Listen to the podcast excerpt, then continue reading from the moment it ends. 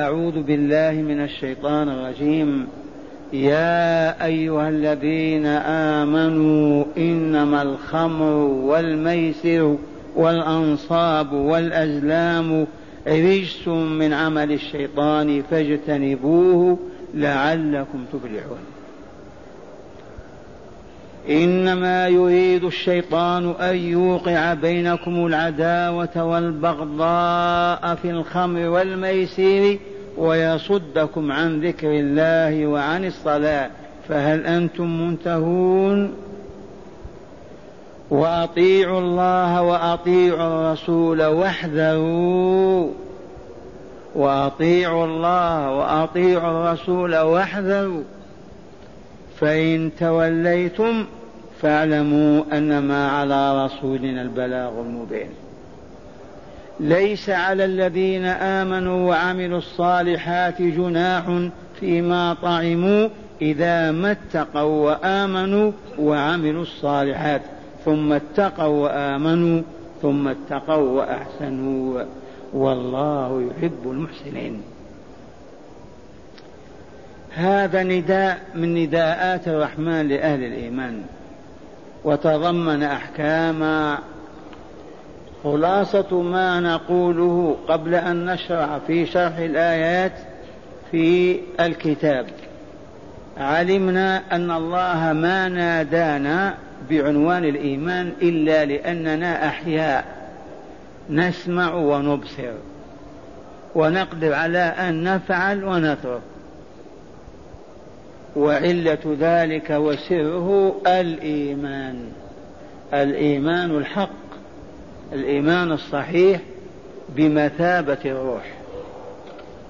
فمن عدم الإيمان كمن عدم روحه ومن فقد روحه يسمع إذا ناديته يفهم إذا فهمته يطيعك فيأخذ أو يعطي. لا ميت.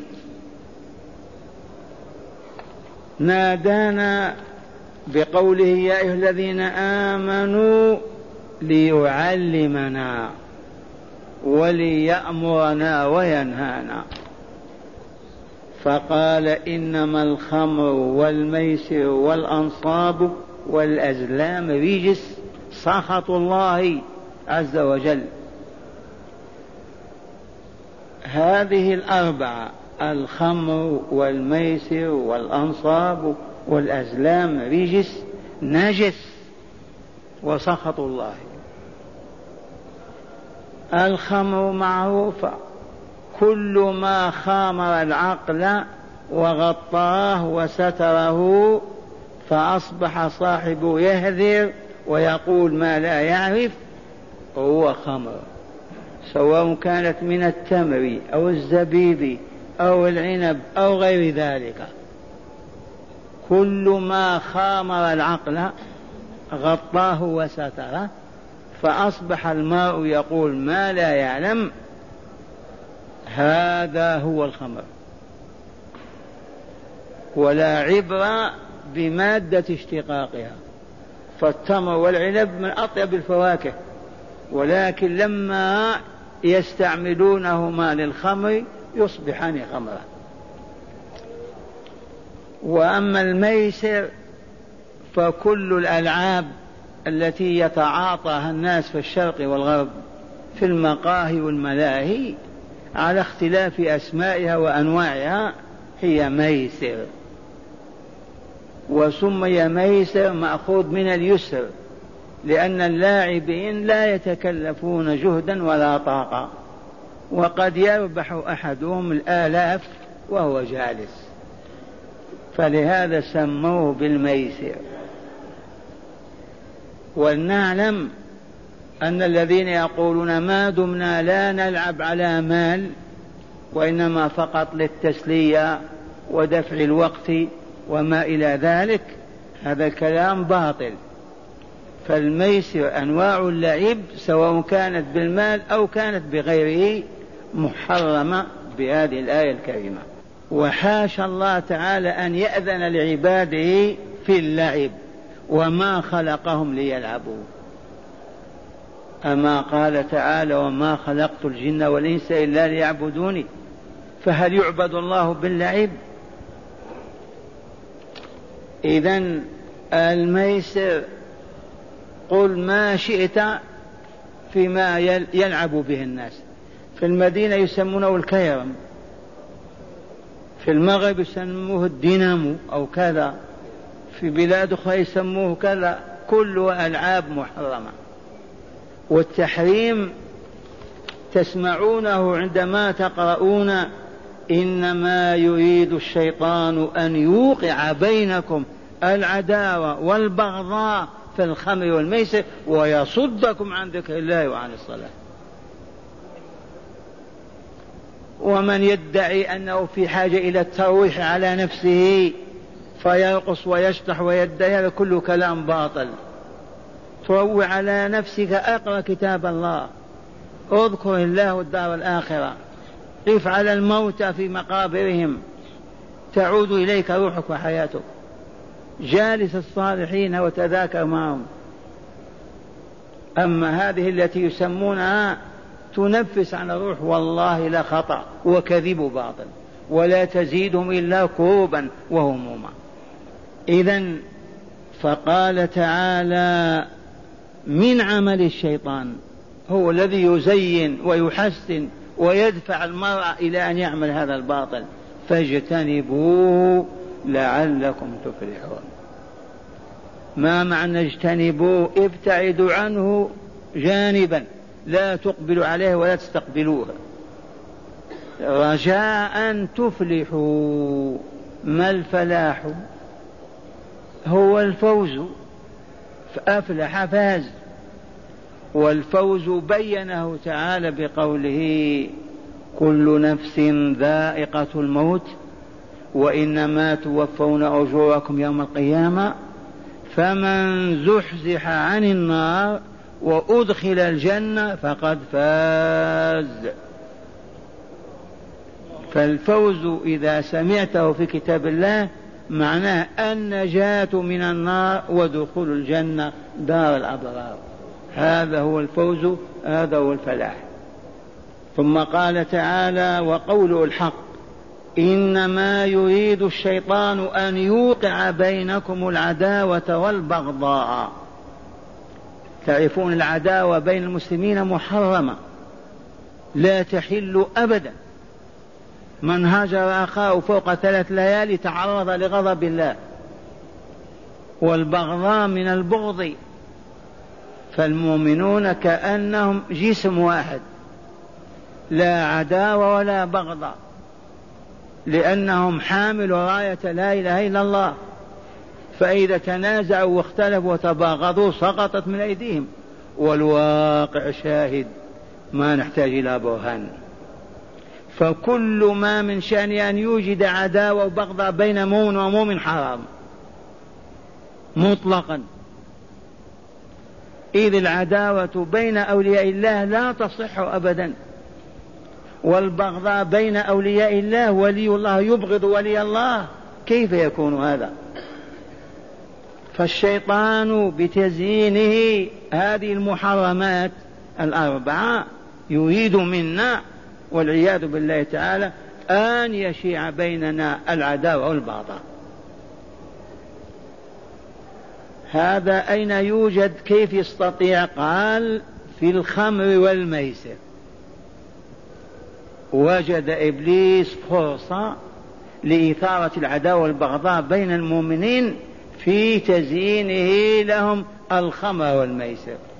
فالذي يشرب الخمر قد يسب أمه وأباه. قد يقتل. قد يفعل الفاحشة سكران.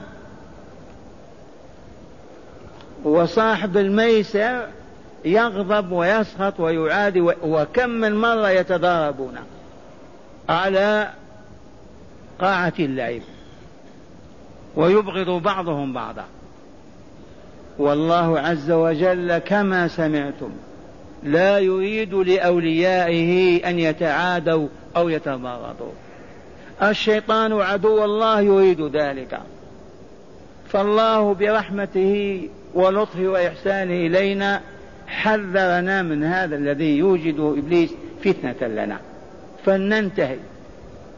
لا نلعب ميسر ولا نشرب خمرا ولا مسكرا إنما يريد الشيطان أن يوقع بينكم العداوة والبغضاء في الخمر والميسر ويصدكم عن ذكر الله وعن الصلاة. ويصدكم عن ذكر الله. أسألكم بالله. هل رأيتم حلقة يلعبون ويذكرون الله؟ سبحان الله وبحمده سبحان الله العظيم. لا إله إلا الله لا إله إلا الله وهم يلعبون. ممكن؟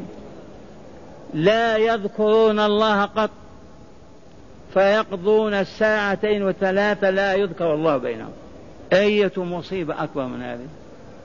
وعن الصلاة الذين جلسوا على هذا اللعب يصلون إذا دقت الساعة أو نادى المنادي لو دعاه أبوه أو أمه ما يترك الحلقة التي يلعب فيها وخاصة إذا كانوا بالمال.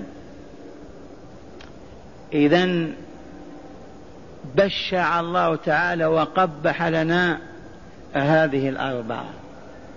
فيجب أن نمتثل أمر ربنا. وأن لا يرانا الله عز وجل نتعاطى أو نعمل شيء من هذه المحرمات. إنما الخمر والميسر والأنصاب والأزلام رجس من عمل الشيطان فاجتنبوه لعلكم تفلحون.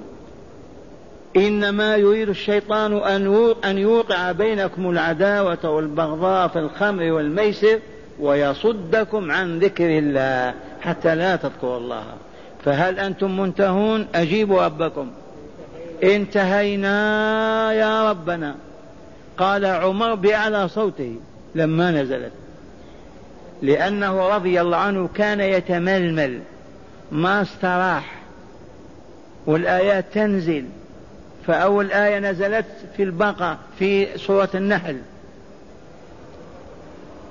ومن ثمرات النخيل والأعناب تتخذون منه سكرا ورزقا حسنا. هذه معلنة إباحة الخمر. ومن ثمرات النخيل والأعناب تتخذون منه سكرا ورزقا حسنا. ذكر تعالى, تعالى هذا ليبين لهم نعمه عليهم ليعبدوه ويشكروه. جاءت المدنية البقرة فنزل فيها يسألونك عن الخمر والميسر. سألوا الرسول صلى الله عليه وسلم عن حكم الخمر والميسر. قل فيهما إثم كبير ومنافع للناس وإثمهما أكبر من نفعهما. فانكمش كثير من المؤمنين والمؤمنات لهذا الخبر لكن ليس صريحا في التحريم والمنع. مر يوم الأيام في بيت حمزة أو كذا حضرت الصلاة فقام يصلي فأخذ يقول الباطل في صلاته. لأنه سكران إذا وحصل حتى الضرب بينهم والمقاتلة. ومن ثم نزلت هذه الآية الناهية. يا أيها الذين آمنوا لا تقربوا الصلاة وأنتم سكارى حتى تعلموا ما تقولون. فأصبحوا لا يشربونها إلا بعد صلاة العشاء. أو بعد صلاة الصبح إلى قبل الظهر. وأما بعد الظهر والعصر والمغرب والعشاء لأن الصلاة قريبة ووقتها متحد. فتململ المؤمنون وعلى رأسهم عمر. فكان يقول اللهم بين لنا في الخمر بيانا شافيا. اللهم بين لنا في الخمر بيانا شافيا. فنزلت هذه الآية فقال انتهينا يا ربنا انتهينا يا ربنا. وأجمع الإسلام والمسلمون على تحريم الخمر والميسر والأنصاب والأزلام. أتدون ما الأنصاب؟ جمع نصب. ما ينصب؟ من حجر أو صنم ليعبد ويقدس ويتبرك به. هذه الأنصاب. ويسمو ويسميها المعاصرون التذكارات. النصب يسمونه التذكار فيجعلون للرجل صورة من حديد أو خشب لأجل الذكرى. هذه الأنصاب لا يحل صنعها ولا يحل بيعها ولا يحل رضا بها. ولا يحل السكوت عليها أيضا وهي بين يديك. والحمد لله نجانا الله من هذه. ولكن لفتنا النظر إلى أنهم يستقدمون أو يستوردون أصناما. صور ما هي صورة على ورقة؟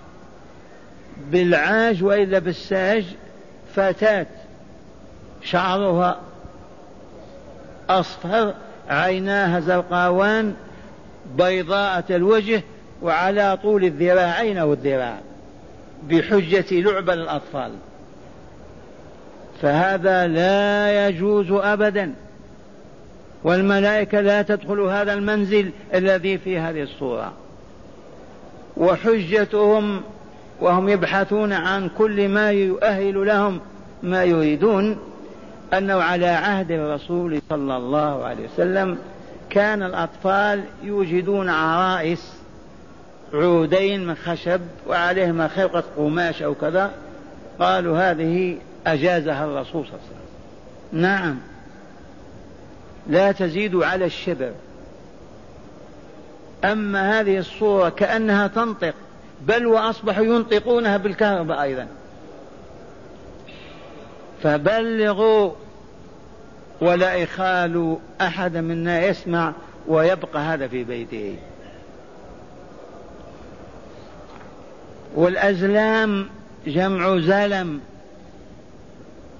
عيدان كانوا يتطلعون بها على المستقبل.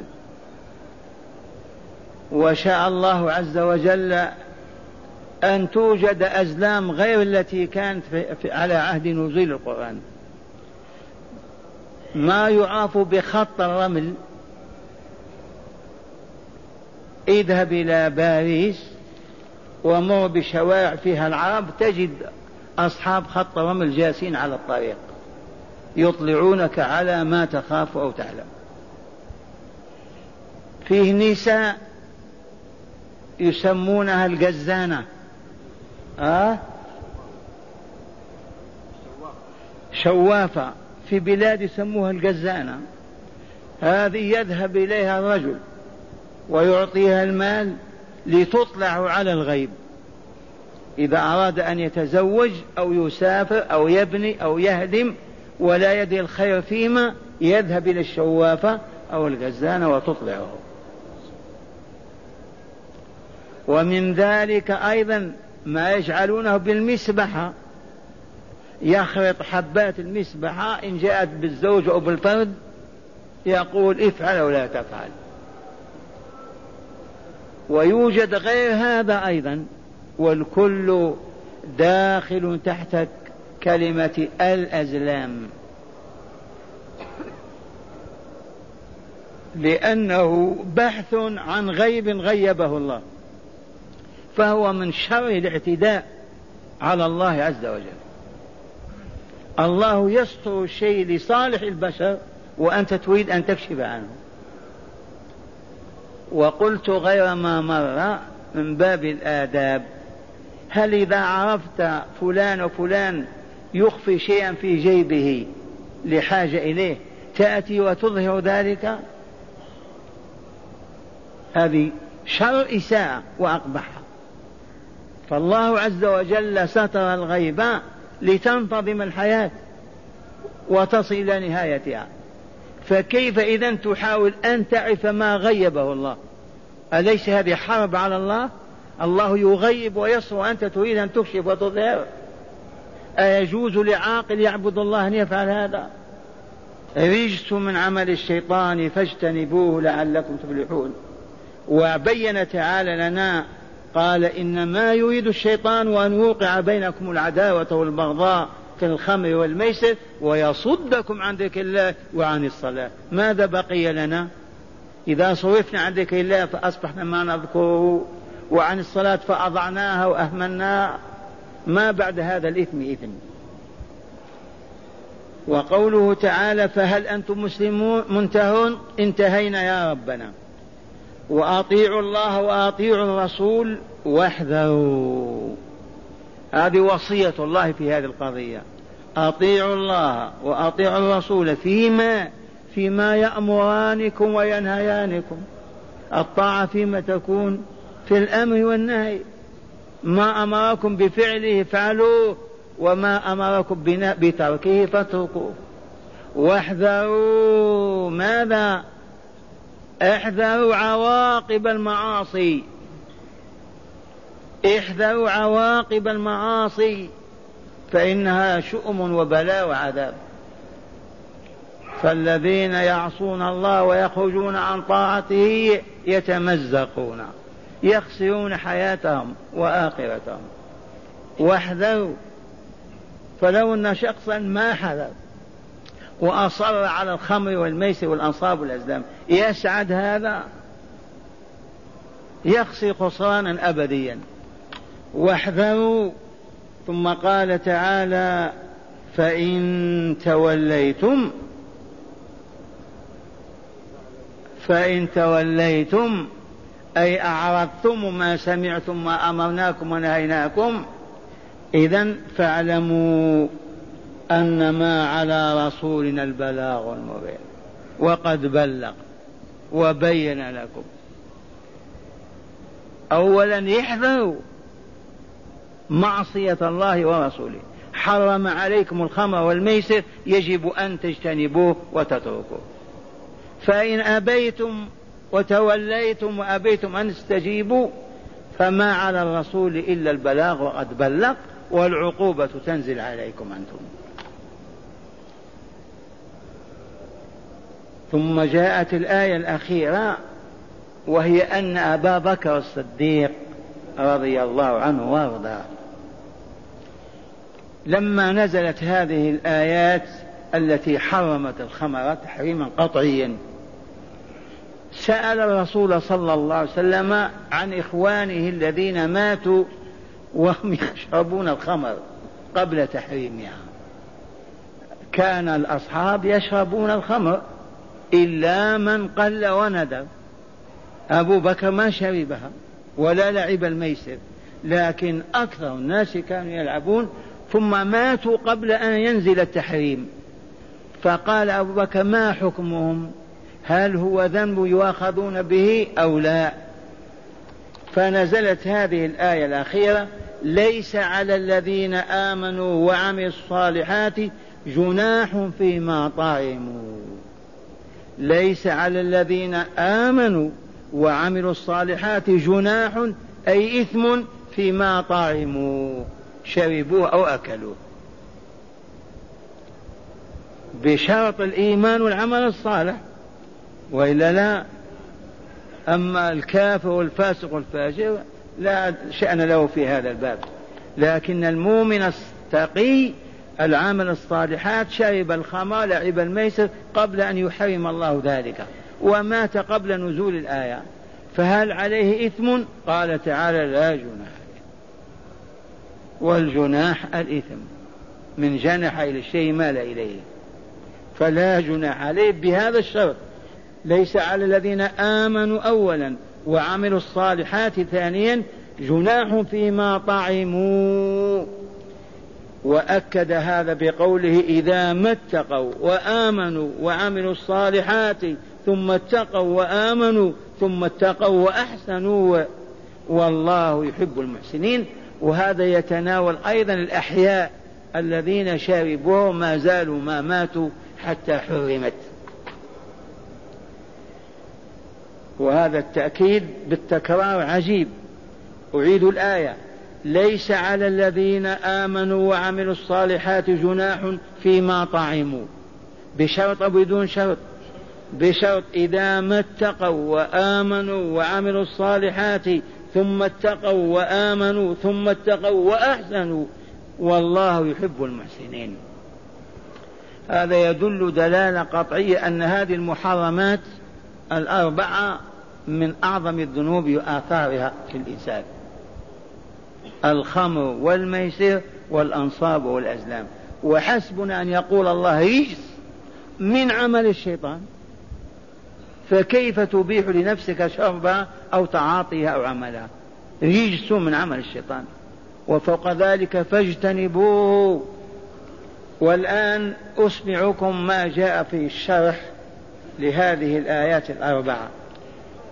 قال الشارح غفر الله له ولكم ورحمه وإياكم.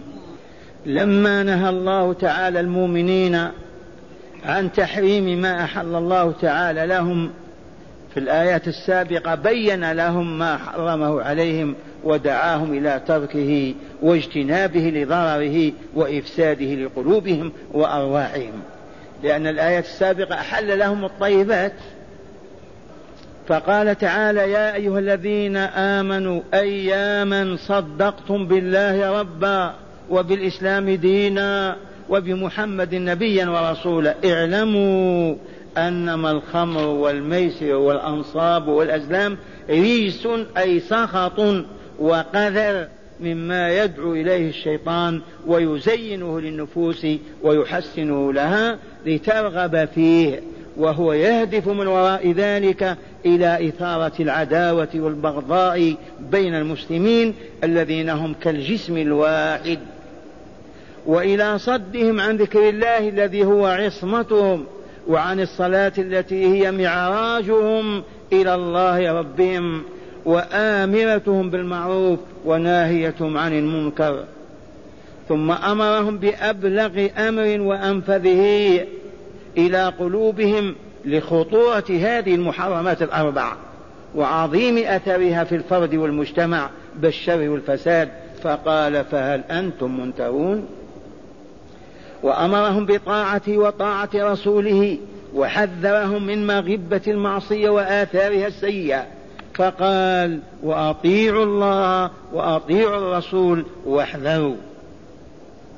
ماذا مغبة ذلك أي ذلك العصيان ثم أعلمهم أنهم إن تولوا عن الحق بعدما عرفوه فالرسول لا يضيره توليهم ولا يضره ذلك إذ ما عليه إلا البلاغ المبين وقد بلغ. وأما هم فإن جزاءهم على توليهم سيكون جزاء الكافرين وهو الخلود في العذاب المهين. هذا معنى قوله تعالى وأطيعوا الله وأطيعوا الرسول واحذروا فإن توليتم فاعلموا أنما على رسولنا البلاغ المبين. وقوله تعالى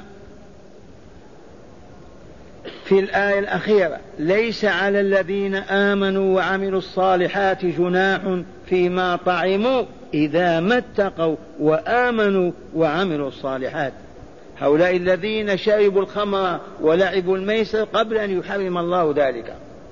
ثم اتقوا وآمنوا ثم اتقوا وأحسنوا. هذا يتناول الأحياء الذين كانوا يشربونها ثم تركوها. بشرط التقوى والإيمان أيضا والإحسان. ثم اتقوا وآمنوا ثم اتقوا وأحسنوا. والله يحب المحسنين. فقد نزلت لقول بعض الأصحاب وقد روي أنه الصديق رضي الله عنه نزلت لقول بعض الأصحاب لرسول الله صلى الله عليه وسلم يا رسول الله ما بال الذين ماتوا من إخواننا وهم يشربون الخمر ويلعبون الميسر؟ أي كيف حالهم؟ فهل يواخذون أو يعفى عنهم؟ فأنزل الله تعالى هذه الآية فأعلم أنهم ليس عليهم جناح أي إثم أو مؤاخذة فيما شربوا وأكلوا قبل نزول التحريم بشرط أن يكونوا قد اتقوا الله في محارمه وآمنوا به وبشرائعه وعملوا الصالحات استجابة لأمره وتقربا إليه. فكان رفع الحرج عليهم مقيدا بما ذكر في الآية. إذا ما اتقوا وآمنوا وعملوا الصالحات ثم اتقوا وأحسنوا. كما لا جناح على الأحياء فيما طعموا وشربوا قبل التحريم وبشرط الإيمان والعمل الصالح والتقوى لسائر المحارم ودوام الإيمان والتقوى والإحسان في ذلك بالإخلاص لله عز وجل. الآن هداية الآيات الأربع إذ لكل آية هداية تهدي بها المؤمنين. إلى ما يحب الله ويرضاه وإلى ما يسعدهم ويكملهم. أولا حرمة الخمر والقمار وتعظيم الأنصاب والاستقسام بالأزلام. حرمة الخمر والقمار وتعظيم الأنصاب والاستقسام بالأزلام. كل هذه محرمة. تعظيم الأنصاب كما قدمنا التذكارات التي ينصبونها ويعظمونها. ثانيا وجوب الانتهاء عن تعاطي هذه المحرمات فورا. وقبل وقول انتهينا يا ربنا كما قالها عمر رضي الله عنه. لو أن احدا بيننا كان يتعاطى واحدة من هذه كان علينا يقول انتهيت يا ربي من الليلة. قال وجوب الانتهاء من تعاطي هذه المحرمات فورا. ما يقول حتى أفعل كذا. وقول انتهينا يا ربنا كما قالها عمر رضي الله عنه. ثالثا بيان علة تحريم شرب الخمر ولعب الميسر. حرم الله هذه الأربعة لعلة لحكمة ليس تحريم آه، بلا معنى. قال وهي إثارة العداوة والبغضاء بين الشاربين واللاعبين. والصد عن ذكر الله وعن الصلاة وهما قوام حياة المسلم الروحية. فهذا التعليل ما بعده تعليل. من قال لي ما فهذا الجواب. قال بيان علة تحريم شرب الخمر ولعب الميسر وهي إثارة العداوة والبغضاء بين الشاربين واللاعبين والصد عن ذكر الله وعن الصلاة وهما قوام حياة المسلم الروحية. رابعا وجوب طاعة الله والرسول والحذر من معصيتهما. وجوب طاعة الله وطاعة الرسول والحذر من معصيتهما. أما قال احذروا خامسا وجوب التقوى حتى الموت. ما هو يتقي عام ويفجر عام آخر. بل يتقي الله ويواصل تقوى الله حتى يأتيه الموت. وهو تقي لله. ووجوب الإحسان في المعتقد وفي القول والعمل. وجوب الإحسان في الثلاثة. في المعتقد يكون اعتقاده سليما صحيحا. خالي من الشكوك والاضطرابات والأوهام والخرافات والبدع والضلالات. في قوله يجب أن يحسن القول فلا يقول إلا المعروف. ولا يتكلم إلا بالحق ويجعل ذلك لله هو الذي يجزيه به. والعمل العمل كل أعمالنا التعبدية الإحسان واجب فيها. الذي ما يحسن الوضوء وضوءه باطل. ما يحسن الصلاة صلاته باطلة. ما يحسن قيام الليل صلاته ب... لا بد من الإحسان. والذي يحقق الإحسان لنا هو مراقبة الله عز وجل. عندما نكون نتوضأ من الكباس إذا ذكرنا الله عز وجل أغلقناه والذين ما يذكرونه يسيل حتى يتوضأوا. إلى هذا الحد تذكر الله تخاف. كيف يسيل هذا المضايع فمراقبة الله عز وجل أقوى العوامل على الاستقامة. واذكروا لذلك قول الله تعالى أتل ما أوحي إليك من الكتاب. هذه مقومات الاستقامة للعبد. وأقيم الصلاة إن الصلاة تنهى عن الفحشاء والمنكر. ولذكر الله أكبر. غير ما مر نقول أرني موما يذكر الله ثم يسب ويشتم يذكر الله أو يتناول المحرم يأكله. يذكر الله ويؤذي مؤمنا بيده وبلسانه لا يفعل ذلك إلا الناس المبعد عن ذكر الله. وأعظم من ذلك في قوله والله يعلم ما تصنعون. هذه المراقبة. إذا علمت أن الله يعلم ما تصنع من الخير والشر في الليل أو في النهار. إلا إذا كنت نائما. فكل حركاتك وسكناتك الله يراها. فمن رزق هذه المراقبة لله أحسن وحقق الإحسان. إذ الرسول صلى الله عليه وسلم سئل عن الإحسان ما هو؟ كيف يبينه بكلام طويل؟ قال أن تعبد الله كأنك تراه. أن تعبد الله كأنك تراه. الذي ينظر إلى الله وهو يراه يستطيع أن يعبث في عبادته يقدم أو يؤخر يزيد أو ينقص. ما يستطيع. فإن عجز العبد عن هذا المقام السامي فليعبد الله وهو يعلم أن الله يراه. اعلم أن الله يراك فقط. إذا عجزت أنك كأنك تراه.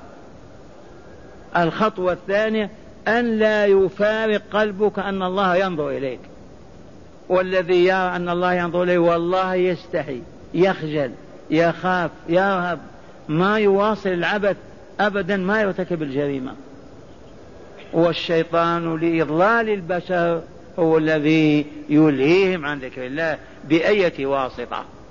ومن وسائط الإله اللهو واللعب وهو مشاهد. والله تعالى نسأل أن يجنبنا هذا اللهو وهذا الباطل.